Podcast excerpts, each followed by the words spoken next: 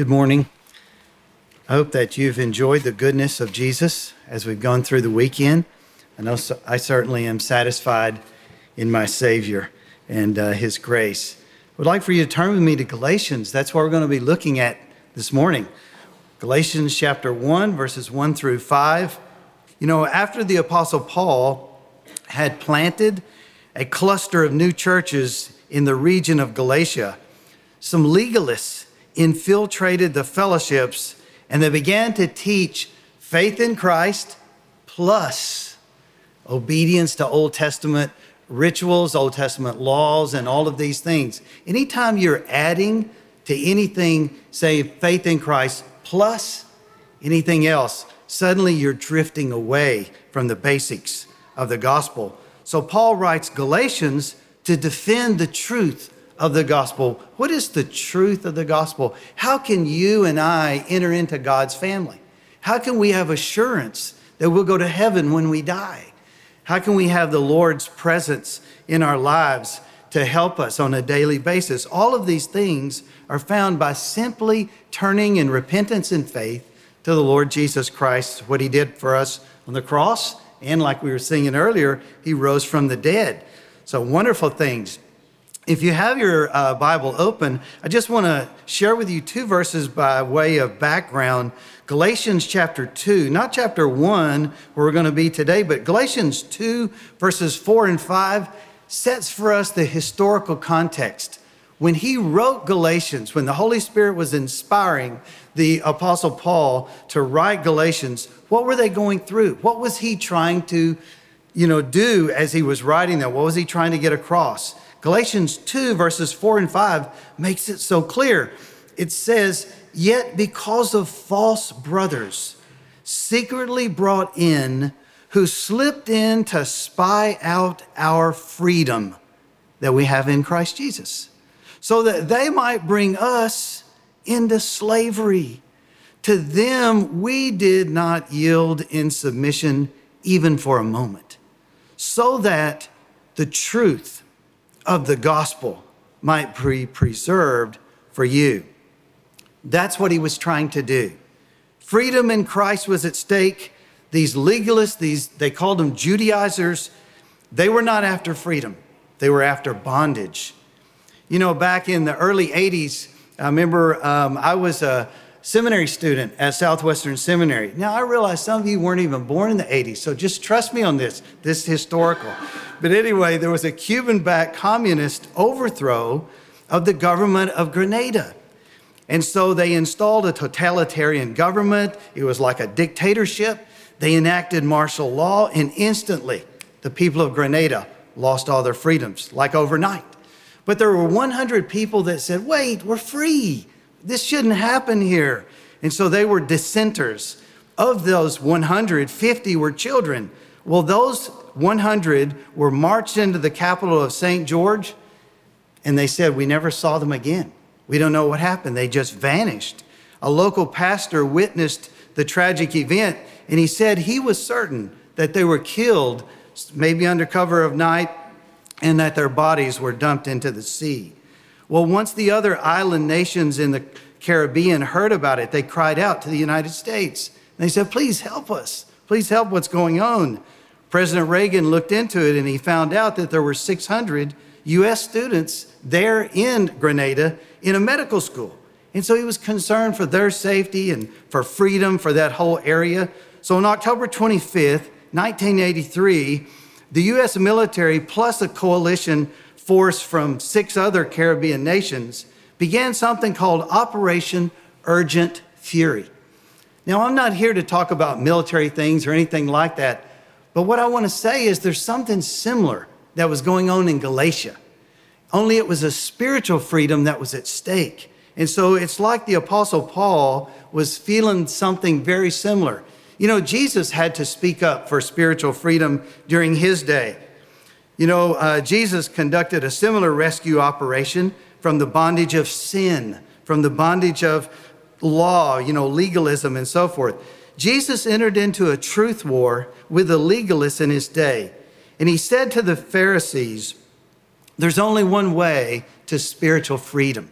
If today you feel like What am I ever going to do with the condemnation over my own sin? It feels like sin just bullies me and pushes me around. Well, Jesus said to them in John 8 32 and then in verse 36, and you will know the truth, and the truth will set you free.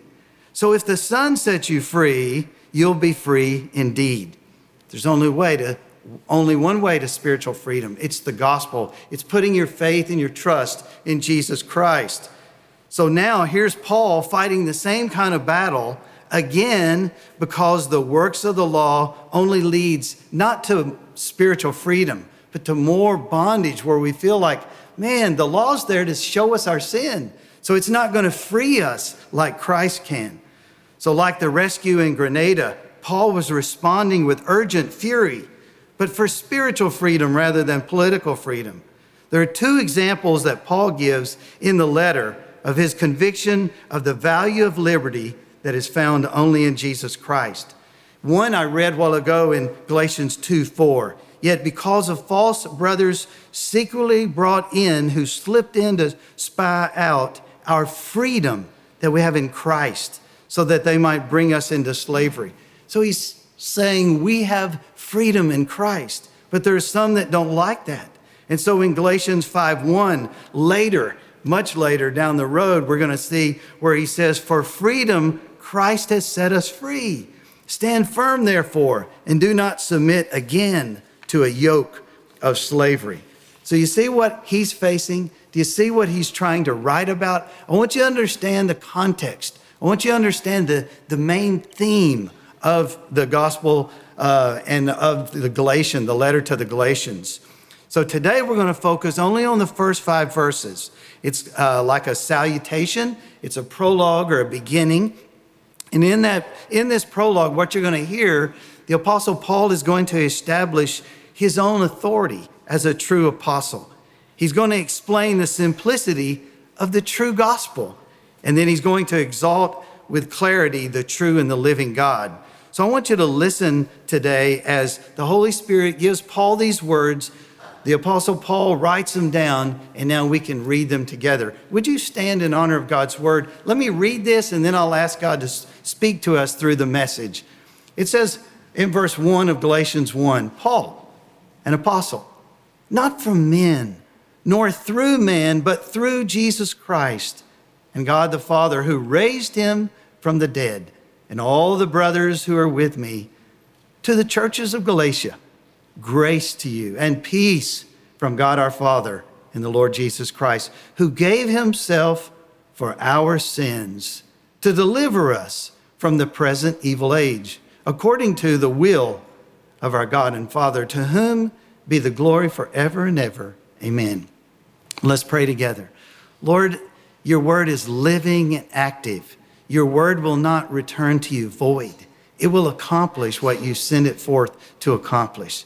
So this morning, Lord, all of us, we gather together at your feet and we just simply say, Speak to us. What do you want us to learn today from these first five verses? In Jesus' name we pray. Amen.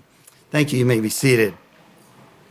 Well, as Paul begins his defense of the truth of the gospel, he first addresses the authority beneath the truth of the gospel, the authority beneath the truth of the gospel. I think you can find this in verse 1. Marvin Rosenthal reminds us when Paul was writing this letter right here, there was no New Testament. Isn't it nice that we have a copy of God's Word? I hope you read it every day. I look forward every morning to spending time in God's Word. But you know, they didn't have this like we do. It was still in the process of being written, the New Testament, that is.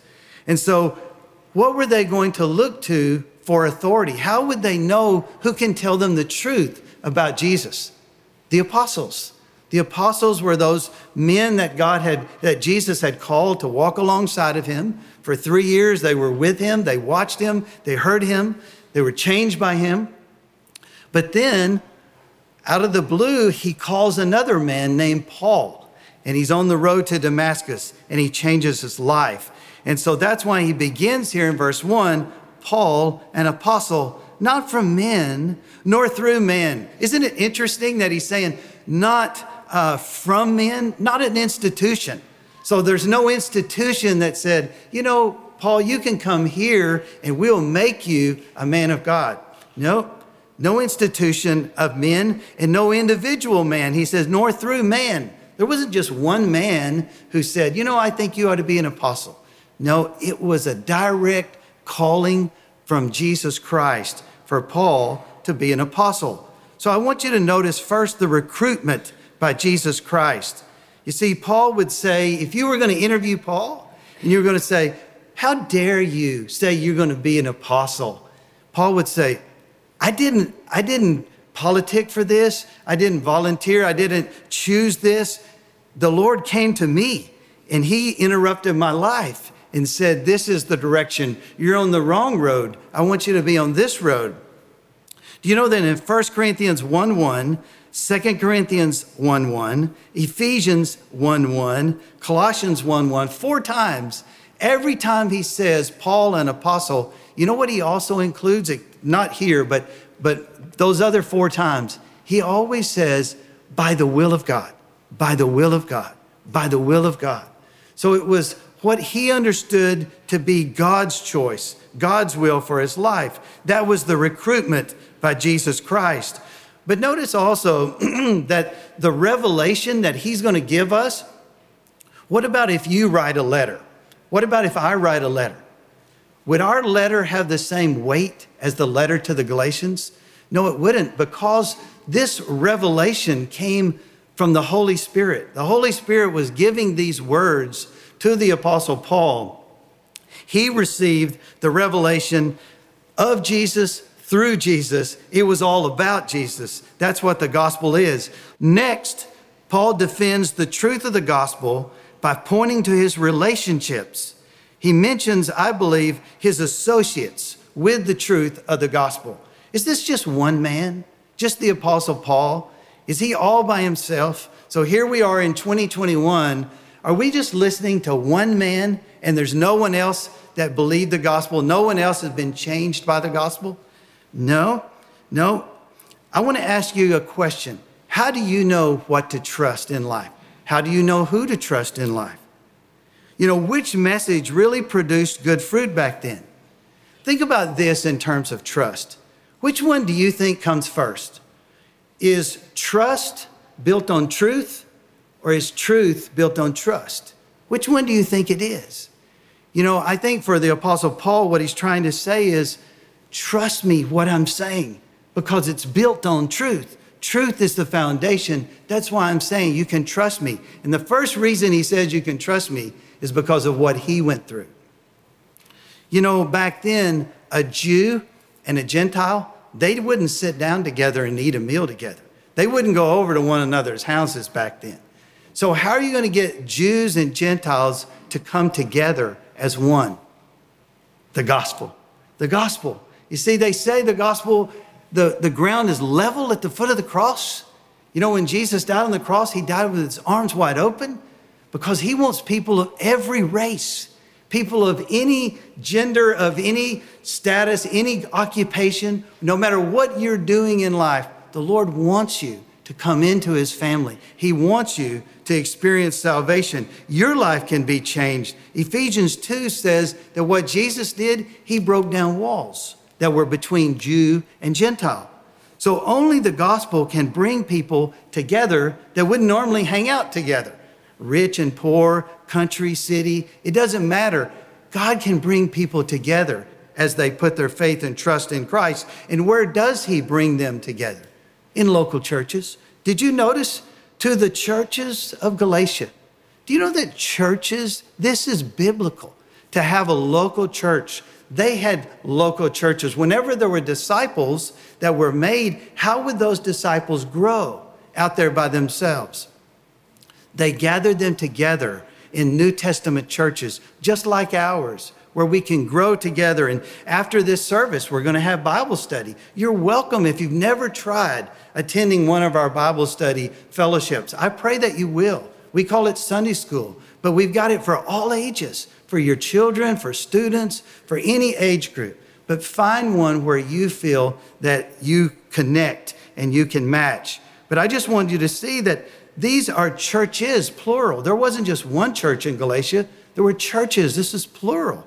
But that's because there was Antioch, Iconium, Lystra, Derbe. And what Paul is basically saying to the Galatians is, he's saying, You know me, right? You know me. I brought the gospel to you. I know you and you know me. How do you know who to trust? Well, isn't it through relationships and associations? Well, let's move to another key point in his defense of the truth of the gospel. The false teachers were complicating the simple message of the gospel, they were making it so hard. And so Paul says, you know what? We need to go back to the basics. So he says, let me just one more time announce, even right here at the beginning, what are the basics of the gospel. And so remember, twice in John 8, 32 and 36, Jesus talked about set you free, set you free. You shall know the truth, and the truth shall set you free. He who the Son sets free is free indeed. Twice he says, set you free. What sets you free? You're about to hear the timeless message of the gospel as Paul writes it grace to you and peace from God our Father and the Lord Jesus Christ, who gave himself for our sins. Let's just pause right there. Think about those, those concepts that we heard grace and peace. Grace and peace. I was thinking about how that's the cause and that's the effect. The cause and effect. You see, grace brings salvation to us. And once we experience it and taste it, we have peace between us and God. Because before we trust Christ, we're at enmity with God. There's a war going on, and we're rebelling and resisting God. But whenever we really embrace grace, guess what happens? We start we stop play, playing those drums, those war drums. We put them down and we say, "You mean I can be at peace with God, the Lord who knows everything?" But notice how this happened. How did we ever see grace come into our lives? What caused this? His voluntary sacrifice. It says, who gave himself, who gave himself. Do you know that nobody took Jesus? It wasn't like the Romans put him to death and he didn't want to go there, or the Jews, they falsely accused him of stuff, so they put him. No. He voluntarily laid down his life for you and for me, which leads me not only to the voluntary sacrifice, but to one more thing that's very important the substitution. The substitution, the vicarious substitution of Christ. Notice what it says here in this very beginning. He gave himself for our sins. Do you know who should have been on the cross? Me. I should have paid the price for my sins. That's why I'm so grateful for the grace that came through Christ when he voluntarily laid down his life. But do you know that because he did that, I'm not at war with God any, anymore, and he's not at war with me. Do you know that I have peace through the vicarious substitute of the Lord Jesus Christ? You see, once I was a rebel, but I'm not a rebel anymore because Jesus has changed me from the inside out. And so now it's no wonder he says, Grace to you and peace from God our Father and the Lord Jesus Christ? Father to me talks about that grace. It talks about us coming into his family. But Lord talks about me saying, you know what? If he did that much for me, I want to follow him in obedience the rest of my life. We've looked at uh, these different parts of the defense of the truth of the gospel. He's passionate about it. He wants them to understand the authority that is beneath the truth of the gospel. He wants them to understand these others, these associates with the truth of the gospel. He wants them to understand what is the gospel. So he announces it one more time. But let me close with this fourth and final point the aim of the truth of the gospel. What is it really all about? Remember the verse we read at the beginning? What was it about for the legalists? Well, for the legalists, it was all about bondage but the aim of the gospel is opposite. The aim of the gospel is all about spiritual freedom to help you not be under the condemnation of your sins. You can be free of that. You know, uh, Romans 8 1 says, There is now no condemnation to those who are in Christ Jesus. But you know what? The opposite is also true.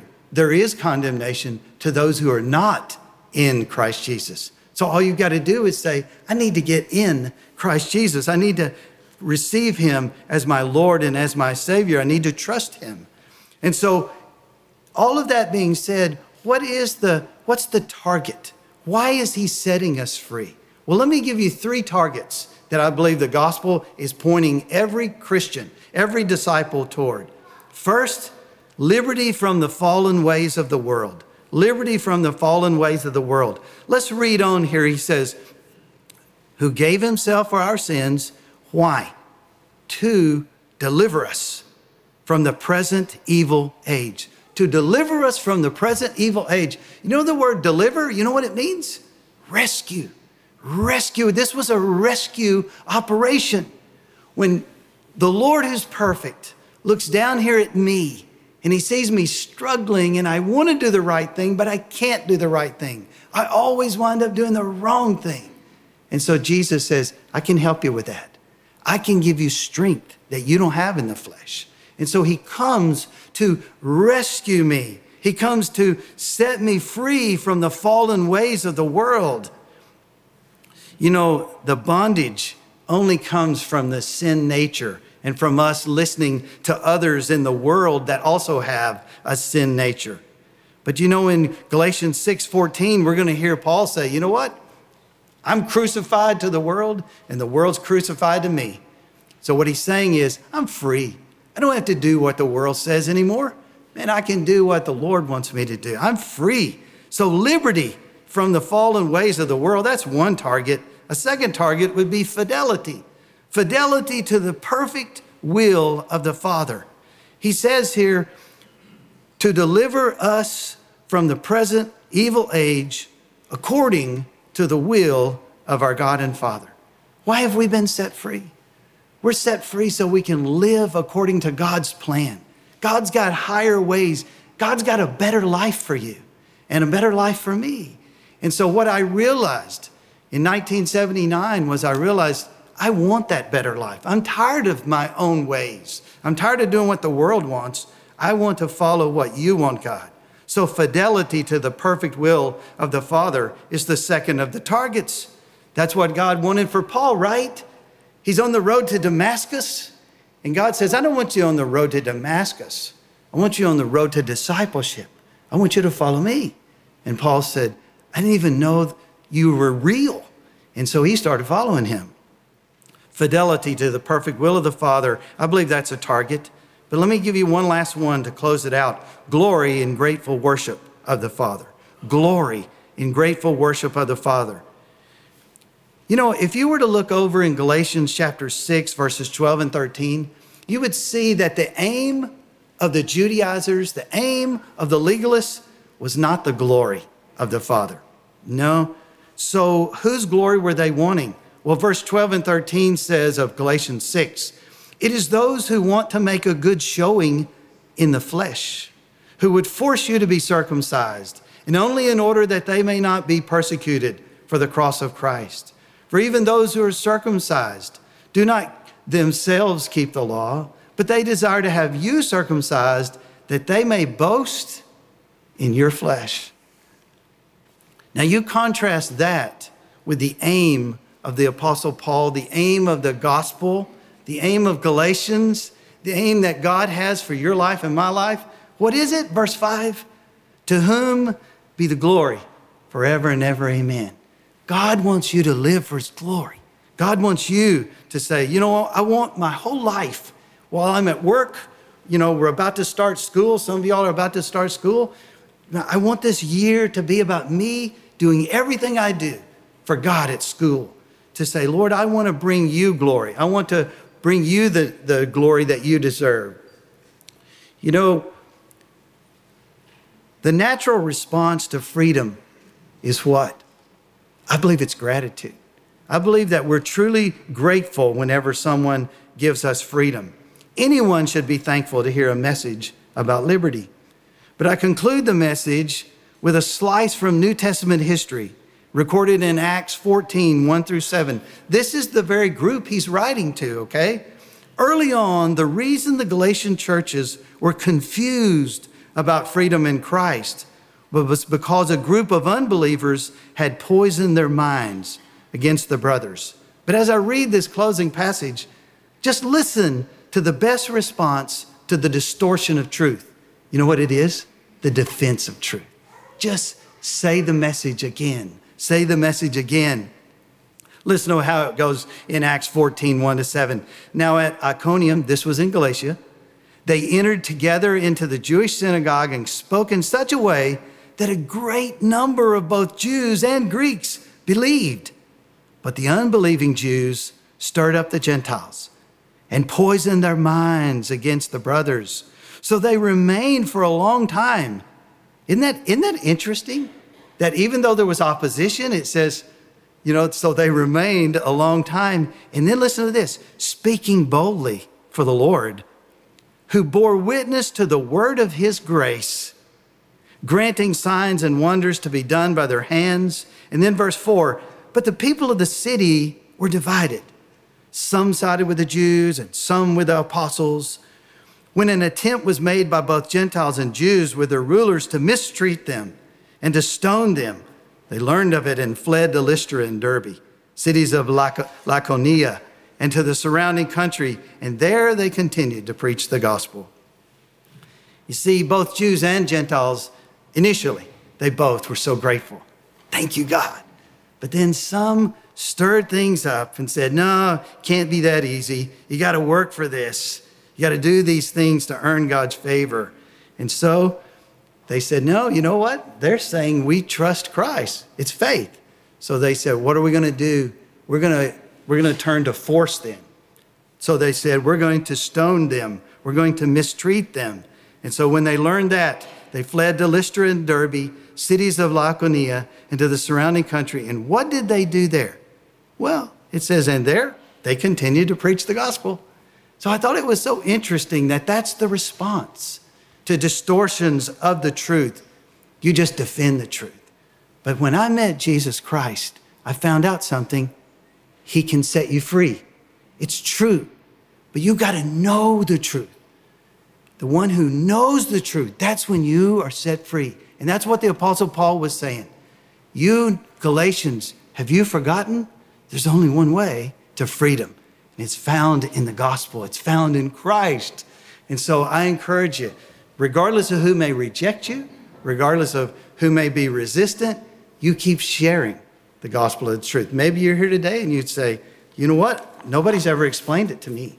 There are people who simply they don't know the simple message of the gospel. Maybe that's you. That's why I'm going to stand down here. I would love to pray with you and talk with you. We could make an appointment to meet later, but I want you to know that I want you to receive the freedom that I've received in Christ. So let's all stand together. I want us to pray, and I want to extend this. We call it an invitation because it's an invitation on behalf of the Lord Jesus Christ for you to find spiritual freedom in Him.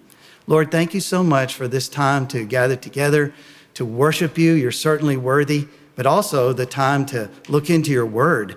Lord, you're so wise, and all the things that you've said in your word, they're all true. And so, God, guide us. Maybe there's someone here this morning and they don't know you yet. They've been trying so hard to gain favor, they've been trying so hard to be accepted by God. When all along, what they needed to do was to trust in what Jesus did for them on the cross, that he was he died in their place, that when they placed him in a tomb, he didn't deserve death, he deserved life. So, Father, you raised him from the dead. And that's why you changed people like Paul. You've changed lives like my life, but you're changing people's lives right here in Columbus.